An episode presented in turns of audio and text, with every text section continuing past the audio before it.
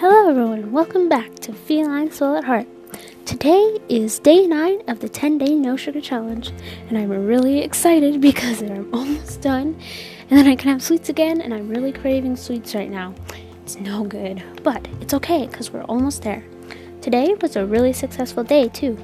Um, cause I did have a little bit of like honey ham this morning, but it wasn't too much sugar, I don't think, in there, and um, yeah, throughout the day it was pretty good. Went to IHOP, but it was hard not to get some like pancakes, sweet pancakes. But I got some like hash browns and eggs and bacon, and yeah. But today was pretty successful, and I really don't have anything else to say, but it was good. So yeah, um, I'm feeling fine too. Thank you for listening, and I hope you have a wonderfully magnificent rest of your day, night, whenever you're watching this or listening to this. And I hope to see you tomorrow for day 10, the last one. Woo!